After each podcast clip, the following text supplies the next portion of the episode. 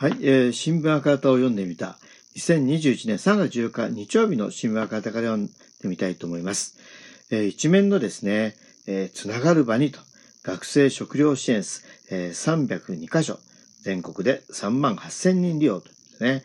えー、新型コロナウイルスの感染拡大で、親の収入や学生のアルバイトが減り、苦しい生活を余儀なくされている学生たちを支援しようと、日本民主青年同盟、民政などが取り組む食料支援活動が広がっています。全国45都道府県302カ所で819回実施され、利用者は延べ3万8000人、コロナ禍で大学にも通えない学生たちのつながる場ともなっています。関連記事3面ということですね。メディアも注目、熊本。熊本県の学生や民生同盟員らが取り組む学生食料支援プロジェクト、配布に列をなす学生の姿など、コロナ禍に困窮する学生の実態が浮き彫りになり、支援は個人や事業者のほか、行政にも広がっています。配布会をこれまで3回実施、利用した学生は785人に上り、新聞赤旗や一般紙、テレビ、ラジオで注目され大きな反響を呼んでいます。学生困窮、食事も我慢、熊本日時2020年12月21日付、県に学費免除などの要請書を提出、朝日、2021年1月22日付など報道は支援の輪を広げる役割を果たしました。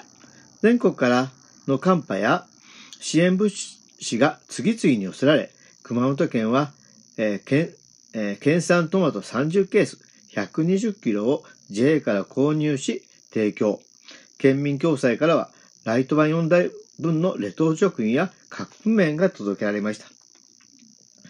えー、事務局の淵川和志さんは話します。支援の申し出やボランティア規模など多い日には170件の問い合わせに対応し、当初の見込みをはるかに超えるまで驚くと同時に嬉しかったと。ボランティアスタッフには幅広い市民も加わり、延べ130人が参加。支援を受けて活動に共感し、スタッフとして参加する学生も多くいます。スタッフ間では世代を超えた交流が生まれ、サークルやクラブ活動の制限、外出自粛で友人とのつながりを作りづらいなどの課題に交流の場作りにも取り組みたいなど意見交換も活発です。この取り組み続こうと市民有志による困窮世帯向けの食料支援や医療生活相談などの活動も始まりました。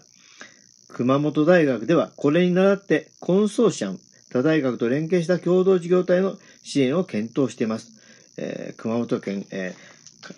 角正美さんという記者の記事ですね。本当にそうですよね。まあ、まあ、こういうね、まあ、あのー、理と共助だけではね、いけませんけれども、まあ、かといってそれをやることはね、特に共助っていうのが悪いことではないですから、まあ、あの、助け合っていくっていうのが大事なことですね。あの、まあ、